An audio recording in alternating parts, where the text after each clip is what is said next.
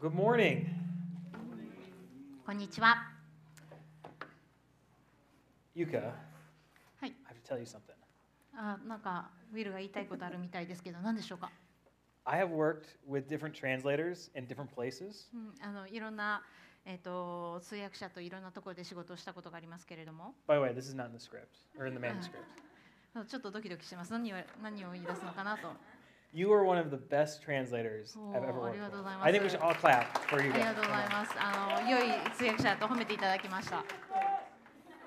Okay. Anyways, sorry. All right.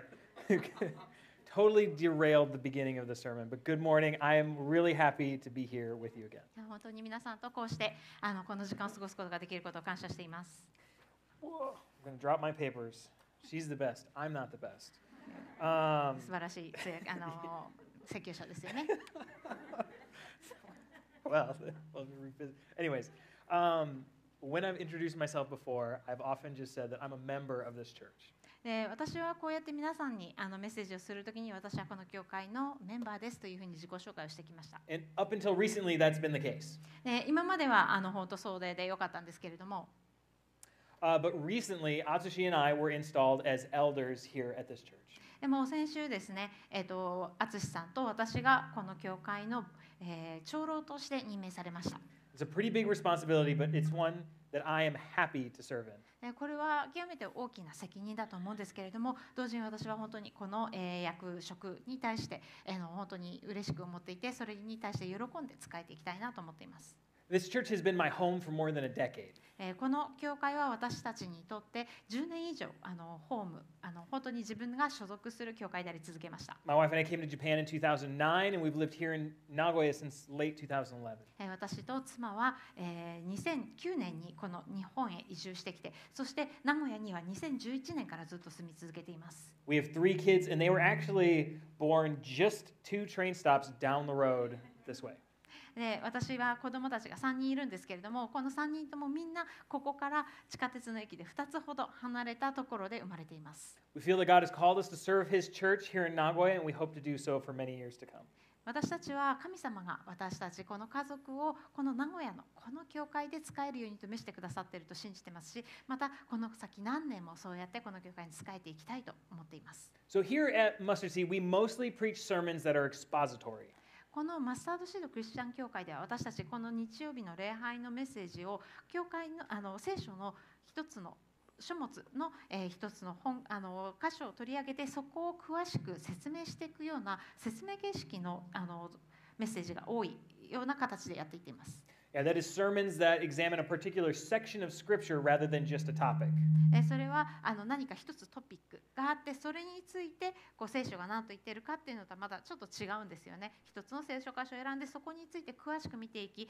それを、えー精査してまた研究してそれを解説していくという形が主になっています Now, we still do s- topical sermons like the one we just finished on the church. でも同時に私たちそのあの何か一つのトピックについてっていうのもあのやらないわけではないんです現に先週まで私たちは教会っていうもののトピックを、えーもうあの取り上げた3週間のシリーズを終えたばかりなんです And when I was asked to preach this Sunday, I was given a topic to preach on. えー今日私はあの今朝こうしてメッセージを話すにあたって、えーこのトピックで話してくださいっていうふうに与えられたテーマがあるんですね。The topic was hope, and it seemed like a pretty good topic, and it really got me thinking about hope in my life. えーそのトピックとは希望についてでした。希望素晴らしいですよね。私自身の人生の中でどういうふうに希望があっただろうかどんな時にあっただろうかそんなふうに深く自分自身の人生を振り返ることになりました。However, I have to say, I am at times an incredibly pessimistic person,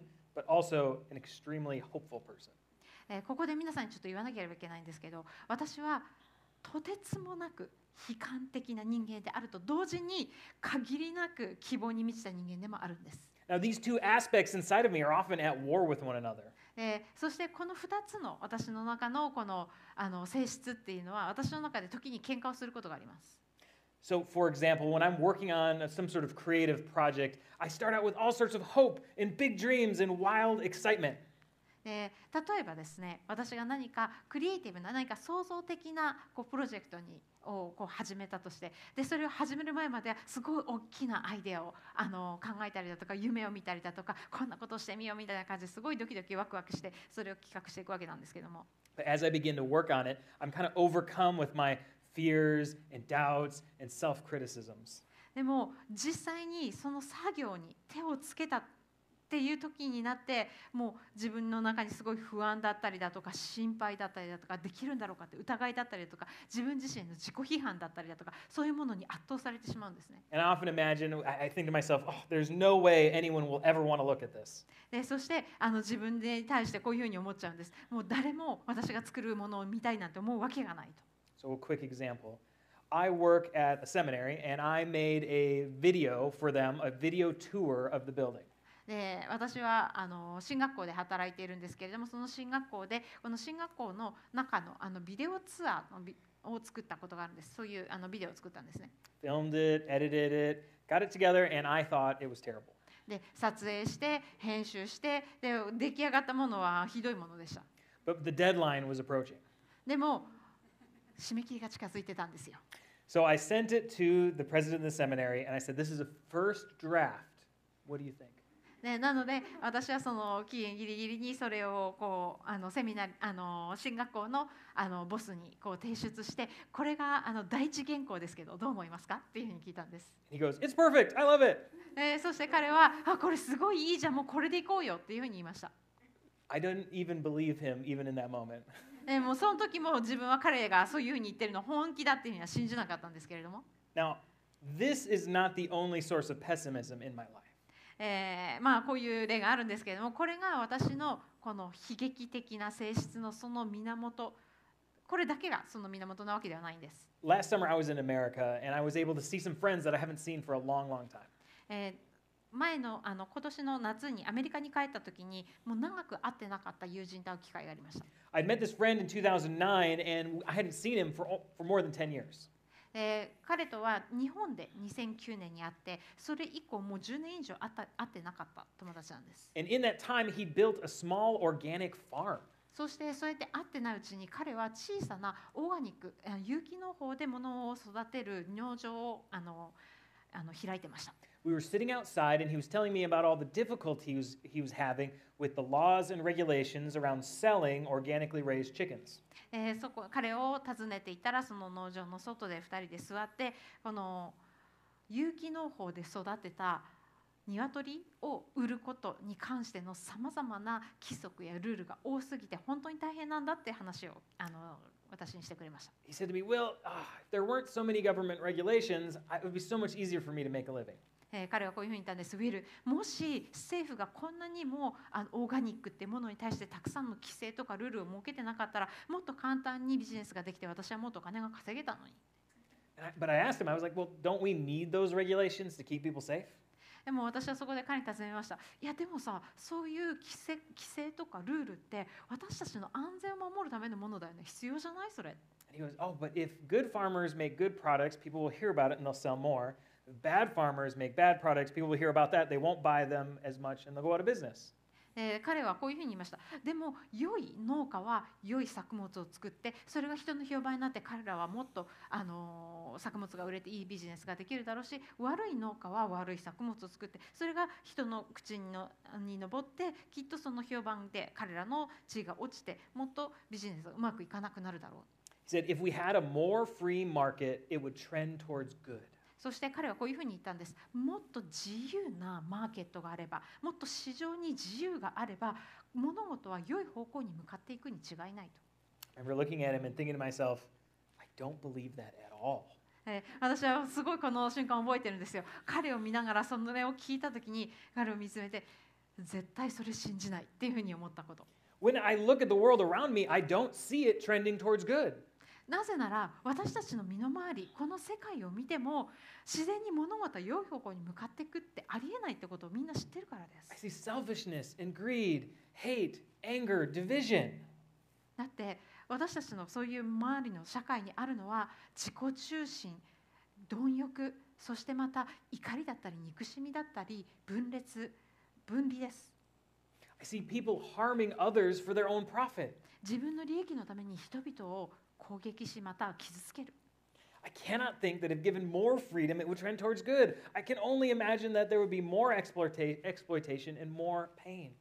もっと自由があればって言うけれどもしもっと自由があったらそこで私が見るだろうと想像するのはもっと良いものが出てくることではなくもっと搾取される人々ともっとその搾取によって富む貪欲な人々だけです。Actually, I didn't tell him any of this when we were talking about chickens. ね、もちろんあのこのオーガニックのチキンの話をしている時にこれを全部言ったわけではないんですけれども I just went, mm.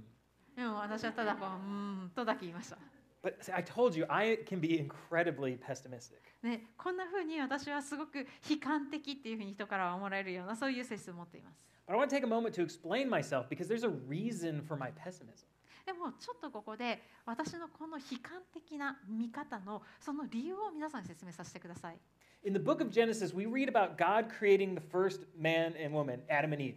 旧約聖書の創世記で一番初めに神様が一番初めの人間であるアダムとエバを作ったシーンがあります。He created with them and he lived with them in the Garden of Eden. えー神様は彼らを作りそして彼らと共にエデンの園に住まわれました。And in that time, he gave them one rule to follow. その時神様は初めての人であるアダムとエバに対してたった一つのルールを、えー設けたんです。 He said, You can eat from any tree in the garden except for this one over here. 彼らはこのエデンの園のどんな木からも取って食べていいけれどもたった一つこの木からだけは取っちゃ食べ取って食べちゃダメだよっていうそういうルールでした。 We read that it was called the tree of the knowledge of good and evil, and eventually they ate from it, and in doing so, disobeyed God for the first time. えーこの木の、えーことを、えー善悪の知識の木のあ木というふうに呼ぶんですけれども最終的にはアダムもエバもこの木から取って食べそしてそのことによって初めて神様に背く行いをしました。I always wondered, was there something special about this tree? ずっと疑問に思ってたんです。この木一体何が特別だったんだろう？Did it have some special powers? 何か特別な力があったんだろうか、Personally, I don't think so. えー個人的に私はそうは思いません、So Adam and Eve had total freedom and only one rule. えーアダムとエバはこの時ほぼ完全な自由を満喫していましただってルールがたった一つしかなかったんですから And before they broke that rule, they had no idea what obedience and disobedience meant. They were words, but they really had no meaning to them. そして彼らがこの神様から与えられたたった一つのルールを破るまでは従順不従順神様に対して従う従わないというこの言葉の意味すら分からなかったはずなんですよ一体それが何を意味するのか But in eating from that tree for the first time, they suddenly understood what it was to disobey God. けれどもこの取っては取って食べてはいけないと言われた木の実から食べたその瞬間に彼らは神に逆らう背くということがどういうことを意味するのかを理解しました soon after eating, God returns to the garden. He goes, Adam, Eve, where are you? そしてそれを彼らがそれを食べてしまったすあのすぐ後に神様がエデンの園に帰ってこられて、えーアダムとエバを呼ばわりましたアダムエバあなた方はどこにいるのかと And they hid from God. そして彼らは神様から隠れたんです Now imagine knowing that they had disobeyed God. In that moment, they were flooded with all sorts of new emotions. 彼らは自分が神様に背いたことを知っていたので初めて体験するさまざまな感情でいっぱいいっぱいになってたんじゃないかと思います Shame, fear, anxiety, guilt, all of those things came alive in them in that moment. 恥恐れ心配そして罪悪感これら彼らが今まで体験したことのない初めての感情が一気に押し寄せて彼らはもうそれでいっぱいいっぱいになってたんじゃないかなと思います And it was at this moment that sin entered our world. この瞬間に私たちのこの世界に罪が入ってきました But the story of sin doesn't end there. でも罪の物語はここでは終わりません As we read through the Old Testament, we find that Israel, God's chosen people at that time, were constantly straying away from his laws and commandments and falling into sin. 旧約聖書を読むとイスラエルの民神様の民であるイスラエルが神様ご自身からそしてまた神様の、えー立法からそれていったり離れていったりしてたくさん罪を犯していくそのようなシーンを見ることができます。We read about it happening generation after generation. えーそれがもう何世代も何世代も続いていくのを、えーずっとこうせ旧約聖書に書いてあるんですね。It wasn't just God's people, it was the, the rulers, the kings as well. えーまた、えーこれはイスラエルの民だけではなくてイスラエルの王もそうでした。King David is held up of- as one of Israel's best kings, and, and he's called a man after God's own heart. え例えば、えーユダヤの王 ダビデ王。このダビデ王はユダ全ユダヤの王の中でも一番有名で一番優れた王だというふうに言われています。彼は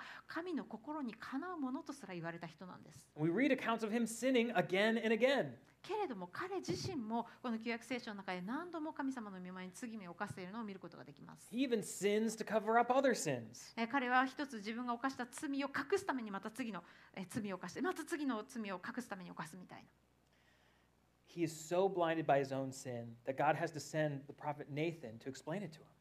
彼は自分自身の罪に対して完全に盲目でしたですから神様は彼の目を覚まさせるために預言者ナタンを彼に送って彼に彼が犯した罪を説明させたんです But what's worse, even the people that God spoke directly to, his prophets, they weren't even immune to sin. そしてまたさらに悪いことに神様が直接語られる預言者と呼ばれる人々ですら同じでした I mean, just look at Jonah. 例えばヨナ God told him to go to Nineveh, but he disobeyed God and ran the other way. えー神様はヨナにニネベという町に行きなさいと命じられましたがねヨナはもうそこから全く正反対の方向へ走っていたわけなんです。But even after he finally does obey God and go to Nineveh, afterwards, when God doesn't destroy the city and he shows the people of Nineveh mercy, he throws a fit and complains about it. えーでま、いろいろあってヨナは最終的には神様に従ってニネベにニネベに行くわけなんですけれどもそこで神様がニネベの人々たちは現れみそこで、えー彼らを惜しんで彼らに罰を下さず彼らを滅ぼさなかったことに対してヨナはもうめっちゃめちゃ怒って神様に文句を垂れるわけなんですよね。In the New Testament, Paul writes in his letter to the church in Rome, he writes this. Uh, he says, For all have sinned and fall short of the glory of God. 新約聖書が新約聖書でパウロが、えーローマの手紙あローマの教会に対して書いた手紙の中にこのようにあります。すべての人は罪を犯して神の栄光を受けることができず We are all guilty. We all sin. 私たちは皆罪を犯します。皆罪によって有罪なんです。When I look at the world around me, I see the consequences of those sin swirling around us. えーこうやって世の中を見渡すだけで私たちのこの罪の結果というものが周りもそこここにあるのを見ることができます。The prophet Isaiah puts it in very dramatic terms. えーこれを、えー預言者イザヤはすごくドラマティックな言葉で表現しています。He says, We have all become like one who is unclean, and all our righteous deeds are like a polluted garment. We all fade like a leaf, and our iniquities like the wind take us away. There was no one who calls upon your name, who rouses himself to take hold of you, for you have hidden your face from us, and you have made us melt in the hand of our iniquities. 私たちは皆汚れたもののようになりその義は皆不潔な衣のようです。私たちは皆木の葉のように枯れその咎は風のように私たちを吹き上げます。しかしあなたの皆を呼ぶ者はなく奮い立ってあなたにすがる者もいません。あなたは私たちから御顔を隠し私たちの咎によって私たちを弱められました。This reality is the source of my pessimism. この現実が私の悲観的なその源なんです This would be a really bad place to end a sermon. ね、もしここでこのメッセージを終えたら最低の終わり方ですよね Yeah, we got time. でもまだちょっと時間があるので続きます。Although not much time. うまくないか。Okay. はい。But like I said before, I'm also an infinitely hopeful person. え先ほども言ったように私は悲観的であると同時に希望に満ちたとても希望に満ちた人なんです。Because what I told you before was true, but not quite the whole story. 先ほど言ったことが間違っているわけじゃありません。正しいんですけれどもこの物語のすべてではありません。When Adam and Eve sinned, they had to face the consequences of those sins and had to leave the garden, but God didn't abandon them. ね、アダムとエバが罪を犯した時彼らは自分の犯した罪の報いその結果を受け取ること受け取らなければいけませんでしたそれはエデンの園からの追放だったんですけれども神様はここで彼らを見捨てたわけではないんです When Israel sinned and strayed from God, he allowed them to be punished, the nation to be conquered. But when they returned to him, when they repented of their sins, he always forgave them and rescued them from their suffering. 神様はイスラエルの民が彼神様に背いて罪を犯すと彼らが苦しむその罪によって苦しむのを許されまた、えーその罪のために罰されますけれども神様はイスラエルの人たちが神様の方を向き直って神様のところに戻ってきてそしてその罪を悔い改める時にその罪を許してくださり彼らを苦しみの中から救われるんです。Even Paul's letter to the Romans has hope in it. えーそして先ほど読んだパウロの、えーローマの教会への手紙の中にも実はちゃんと希望があるんです。 I read verse 23, but let's keep reading. It says, For all have sinned and fall short of the glory of God, and are justified by his grace as a gift through the redemption that in Christ Jesus, whom God put forward as a propitiation by his blood, to be received by faith. This was to show God's righteousness, because in his divine forbearance he had passed over former sins. It was to show his righteousness at the present time so that he might be just and the justifier of the one who has faith in Jesus. 先ほどは23節だけ読みましたけれども、今日今は25節の方まで読んでいきたいと思います。すべての人は罪を犯して神の栄光を受けることができず神の恵みによりイエスキリストイエスによる贖いを通して値なしに義と認められるからです。神はこの方を信仰によって受けるべき血によるなだめの捧げ物として公に示されました。ご自分の義を明らかにされるためです。神は忍耐をもってこれまで犯されてきた罪を見逃してこられたのです。すなわちご自分が義でありイエスを信じる者を義と認められる方であることを示すため今この時にご自分の義を明らかにされたのです。Friends, we have all sinned, but God, in his love for us, sent Jesus as the perfect sacrifice for those sins. 皆さん私たちは罪を犯しました。皆罪人なんです。けれども神様は私たちをあまりに愛されるがゆえに一人子であるイエス様を私たちの罪のための犠牲としてこの地上に送られ私たちを救われます。Jesus came and took on the punishment that we were due, and in accepting this free gift, we are blameless before God. イエス様は私たちが私たちのこの罪のゆえに受けるべきだったその罪の罰をご自分の身に受けられました。そしてそのことを受け入れることによって私たちは罪の許しを受けられる。神様の見舞いに、えー傷のないもの義を持つものとして立つことができるという無償の贈り物を受け取ることができるんです、When I see the world around me, my heart is, is broken by it. えー私がこの自分の周りのこの世界を見るときに私の心はとても痛みます I see the hurt and the pain, and I feel so helpless. It, it wears me down. ね、この、えー周りを見ると本当に傷ついている人や痛みがそこにありますそしてこれらを見るこの状況を見るともうそこに手の施しようがないと思ってそしてそういうふうに思うことで私はすごい消耗してしまうんです Let's read from Psalm 42. It says, Why are you cast down, O my soul, and why are you in turmoil within me? Hope in God, for I shall again praise him, my salvation and my God. My soul is cast down within me, therefore I remember you from the land of the Jordan and of Hermon, from Mount Mizar. 詩編の42編我が魂よなぜお前はうなだれているのか私のうちで思い乱れているのか神を待ち望め私はなおも神を褒めたたえる三顔の救いを私の神よ 私の魂は私のうちでうなだれています。それゆえ私はヨルダンとヘルモンの地からまた三つあるの山からあなたを思い起こします。If I put my hopes into things of this world, I'll be disappointed, because the world is full of other sinners just like me. もし私がこの世の中のものに希望を置くんだったら私はきっとすぐに絶望することでしょう。なぜならこの世の中には私と同じような罪人であふれているからです。But when we put our hope in God, we will not be disappointed because, as we read in Romans, He is just and the justifier. えーそして私たちがもし私たちの希望を神様に置くならば私たちは決して失望することがないんですなぜなら先ほど、えーローマ人の手紙の中で読んだように神様ご自身がまず正しい方でありそしてイエス・キリストを信じるものを正しいというふうに義と義としてくださるそのようなお方だからです He is the source of our salvation and our only hope. この神様こそが私たちのただ一つの救いであり、そしてまたただ一つの希望です。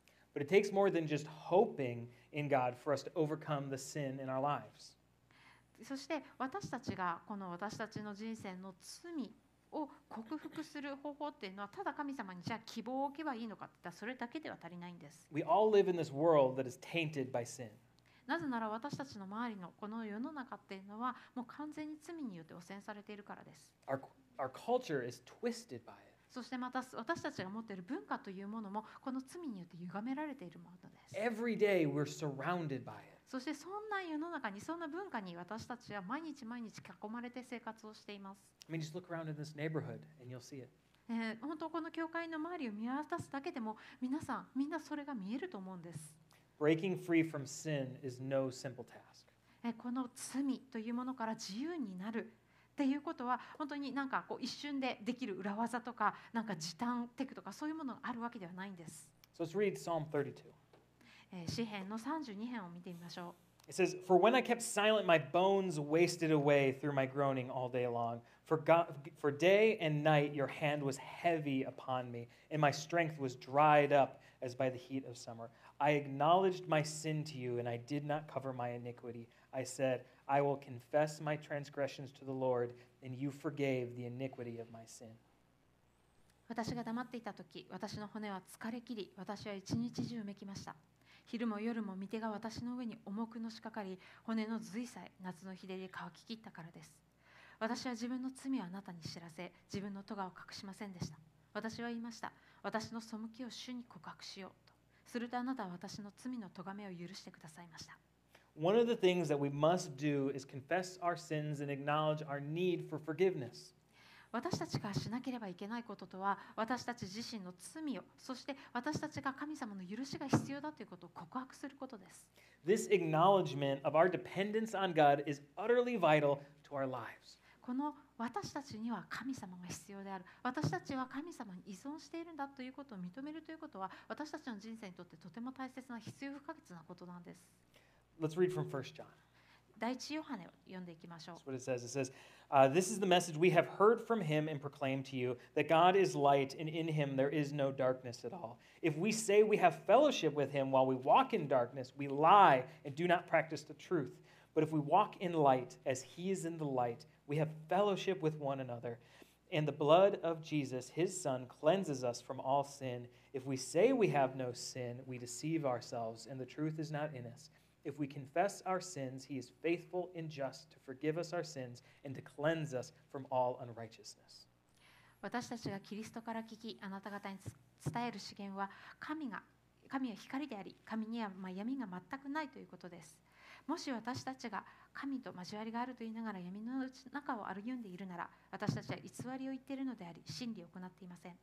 もし私たちが神が光の中におられるように光の中を歩んでいるなら互いに交わりを持ち御子イエスの血がすべての罪から私たちを清めてくださいます。もし自分には罪がないというなら私たちは自分自身を欺いており私たちのうちに真理はありません。もし私たちが自分の罪を告白するなら神は真実で正しい方ですからその罪を許し私たちをすべての不義から清めてくださいます So I told you that I was incredibly pessimistic, but also infinitely hopeful. えー先ほどこのメッセージの冒頭で私自身がとても悲観的な人間であると同時にものすごく、えー希望に満ちた人間であるというお話をしました I see sin around me, and I'm incredibly pessimistic that any good will ever come from this. えー私がこの私の周りの罪そしてこの世界を見るときにもうこんな罪に落ちた世の中から良いものが出てくるわけがないと思って悲観的になるんです。But I'm infinitely hopeful that God can and will forgive us and empower us to live in righteousness, in light. けれども私が神様が私たちを許してくださる力がありそして許してくださるということそしてその神様が私たちが光の中を歩んでいけるようにこう力を与えてくださるということを思う時に本当に希望に満ちて、えー物事を見ることができるようになるんです。And in a community full of people who are forgiven by God and who are striving to live in the light as He is in the light, I am hopeful that we can be a force of good and transformation in this world. そしてこのようなコミュニティ神様に許されて、えーそして、えー神様が光であるように私たちも光の中を歩んでいきたいそうやって思いそのように生きようとする人々の群れそのコミュニティの中では私たちはこの世の中を変えていくそのような変化を見ることができると信じています。I'm infinitely hopeful that good can come from a community like that, like this. そのようなコミュニティこのようなコミュニティの中からこそ何か良いものが出てくるのではないかと心から希望を持って、えー見ていくことができるのです。It sounds impossible, but my friends, we worship the God who created the heavens and the earth. If He's for us, then who could stand against us? もしかしたらそれが不可能なことのように聞こえるかもしれません。けれども皆さん私たちは天を作り地を作りそして私たちを作った全能の神を礼拝していますこの神がもし私たちの味方なら一体誰が私たちに立ち向かうことなんてできるでしょう We are loved and we are forgiven, and we can be secure in our identities in Christ. 私たちは愛されそして許されているものです私たちのアイデンティティはイエス・キリストにあって揺るぎません We can live our lives full of hope that He will provide for us and He will carry us on. 私たちは神様が私たちのために用意してくださった希望に満ちた人生を歩んでいくことができまた神様がその人生を私たちに歩ませてくださるんです Let's read from 2 Corinthians. 第2コリント人への手紙から読みましょう It says, So do not lose heart. Though our outer self is wasting away, our inner self is being renewed day by day. For this light and momentary affliction is preparing us for an eternal weight of glory beyond all comparison, as we look not to the things that are seen, but to the things that are unseen. For the things that are seen are transient, but the things that are unseen are eternal. ですから私たちは落胆しませんたとえ私たちの外なる人は衰えても内なる人は日々新たにされています 私たちのひとときの軽い苦難はそれとは比べ物にならないほど重い永遠の栄光を私たちにもたらすのです。私たちは見えるものにではなく見えないものに目を留めます。見えるものは一時的であり見えないものは永遠に続くからです。An eternal weight of glory beyond any comparison. I love that phrase. 比べ物にならないほど重い永遠の栄光。この一文が大好きです That is the hope that we have in Jesus Christ. これこそが私たちがイエス・キリストのうちに持つ希望です That is what we look forward to. これこそが私たちが待ち望んでいるものなんです When we suffer in this world because of our sin or because of someone else's sin, we can know full well that we are forgiven and that we are loved. 私たちがこの世の中の罪また自分自身の罪の結果に苦しむ時にそれでも私たちはこの罪の身に満ちた世の中の中で私自身がすでに許されそして愛されているということを十分に知ることができます We can be full of hope and anticipation for the home that Jesus has gone ahead of us to prepare. 私たちはイエス様が先に行ってすでに用意してくださっている天にある私たちの住処私たちの家に帰るその喜びそのそれに対する期待とそして希望を持って日々を送ることができるんです We can be full of this hope because in this broken world, th- this world around us, as we just read, it's transient and the things of God are eternal. そして私たちはこの希望を持つことができますなぜなら私先ほど読んだ聖書箇所にあるように私たちのこの罪に落ちた世の中けれどもこれ目に見えるものでそれは一時的なものでそして私たちが待ち望む目に見えないものは永遠だと書かれているからです We have this wonderful hope in Jesus, and I would argue that in such a broken world, Jesus is our only hope. 私たちはこのようにこの罪に落ちた世の中にあってもイエス・キリストにある希望を素晴らしい希望を持つことができるんです。そして私はさらに言うならば皆さんにこう訴えたいです。これこそが私たちが持ちうる唯一の希望だと。In my life, I'm at times pessimistic, but my hope in Christ overrides that pessimism. 時に私は本当に自分の悲観的な見方の中にとらわれて落ち込んでしまいますけれどもそういう時にこそこのイエス・キリストにある希望というのが私の悲観を圧倒しそしてそれを覆すんです We've been forgiven, and we are called to love and to live as Christ loved and lived. 私たちはすでに許されそしてイエス・キリストが生き愛したように私たちも生き愛するようにと召されています We are to live self sacrificing lives like Jesus. 私たちはイエス様のように自己犠牲の道をそんな人生を生きていくんです Now, I want to end with an encouragement from Romans.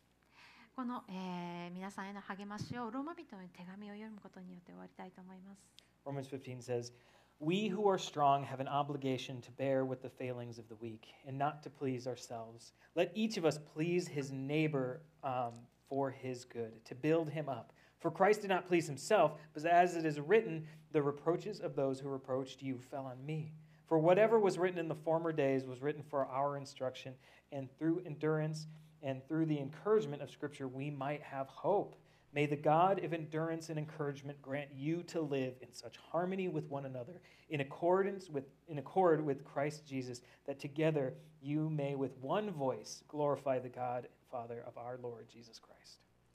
私たち力のある者たちは力のない人たちの弱さを担うべきであり自分を喜ばせるべきではありません。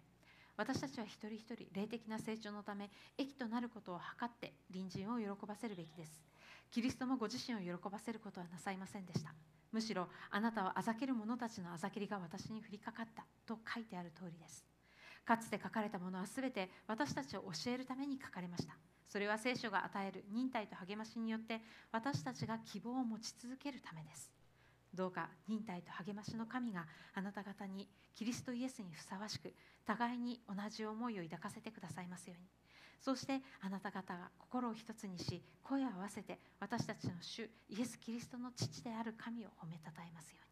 Brothers and sisters, we are called to live lives not for ourselves, but for others' well being. 皆さんここに書いてあるように私たちは私たちを喜ばせるために自分の人生を生きるのではありません。他の人の益のために生きるのです。Sin tells us to live for our own desires and our own pleasures at the expense of others. 罪は私たちに自分のしたいことをしようと言いますせよと言います。私たちが自分の自自分自身のために人生を生きそのために他の人を犠牲にしても構わないと But Jesus calls us to live for the sake of others. けれどもイエス様は他の人の益のために生きようと私たちに教えてくださるんです He calls us to live in harmony. そして私たちにこの平和のうちに一つになった一致のうちに生きようと、えー召してくださっています Jesus makes no promises that this will be easy.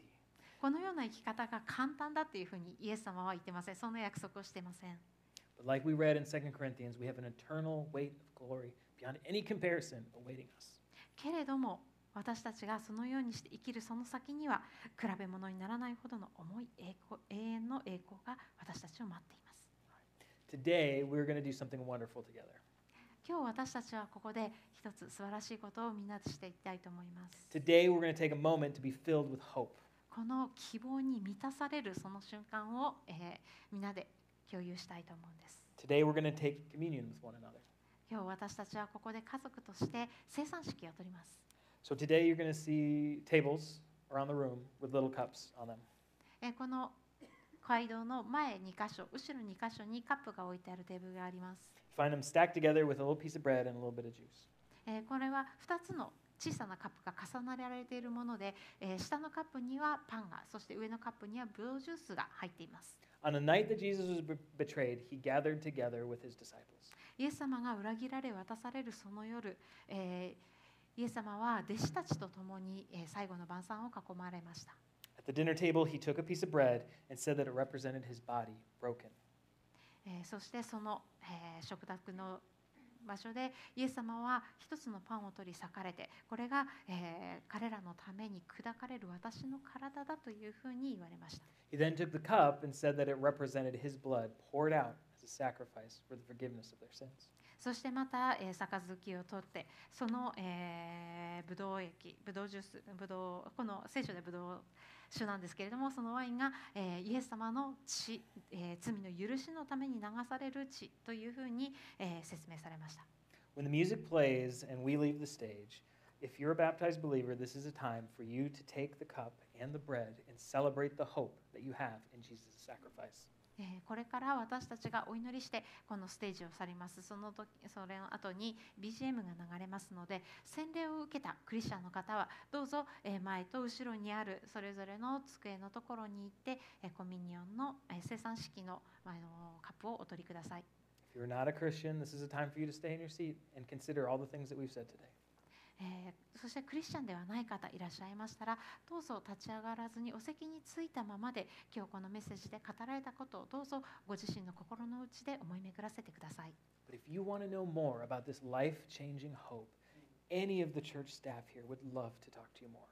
もし皆さんがこのメッセージの中で語られた人生を変える希望のことについてもっと、えー知りたいと思うならぜひこの白いネムタグをつけている教会のスタッフもしくは皆さんが知っているクリスチャンの方にお声掛けください喜んで話してくださると思います Let's pray. お祈りしましょう Oh, Father God, we thank you for all that you do for us.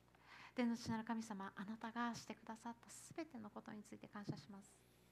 And Lord, we confess our sins before you. そして私たちはあなたの御前に私たちの罪を告白します。We thank you for sending Jesus as a sacrifice for our sins.